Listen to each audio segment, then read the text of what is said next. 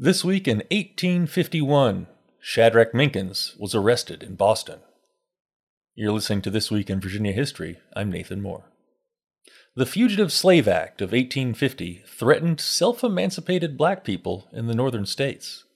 The federal law required the return of escaped slaves from one state to another, and one of the first people caught in its wide net was Shadrach Minkins. Minkins was born around Norfolk, Virginia. A series of different slaveholders hired him out to various businesses in town, until one day, in May 1850, when the 25-year-old Shadrach escaped from slavery. He boarded a ship and made his way to Boston, where he worked odd jobs. He eventually waited tables at an upscale coffee shop. A few months later, the Fugitive Slave Act passed, and a notorious slave catcher came knocking on Shadrach's door. Shadrach was arrested and taken down to the courthouse to appear before a federal commission. Word of his arrest spread like wildfire. Soon, more than 150 people crowded the courtroom, and a crowd of more anti-slavery activists swelled outside. Suddenly, 20 black abolitionists burst into the courtroom.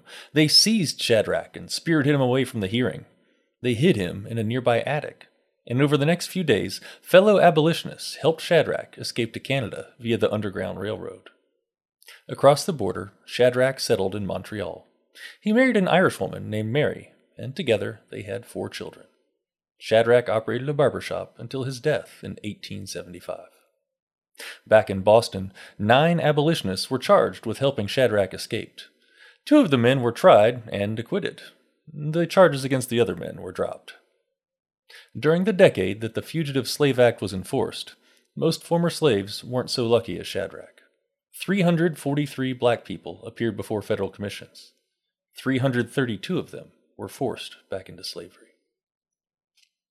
This Week in Virginia History was written by Miranda Burnett. You can read about this story and more at encyclopediavirginia.org. And be sure to subscribe to this podcast in Spotify, Apple Podcasts, and at virginiaaudio.org.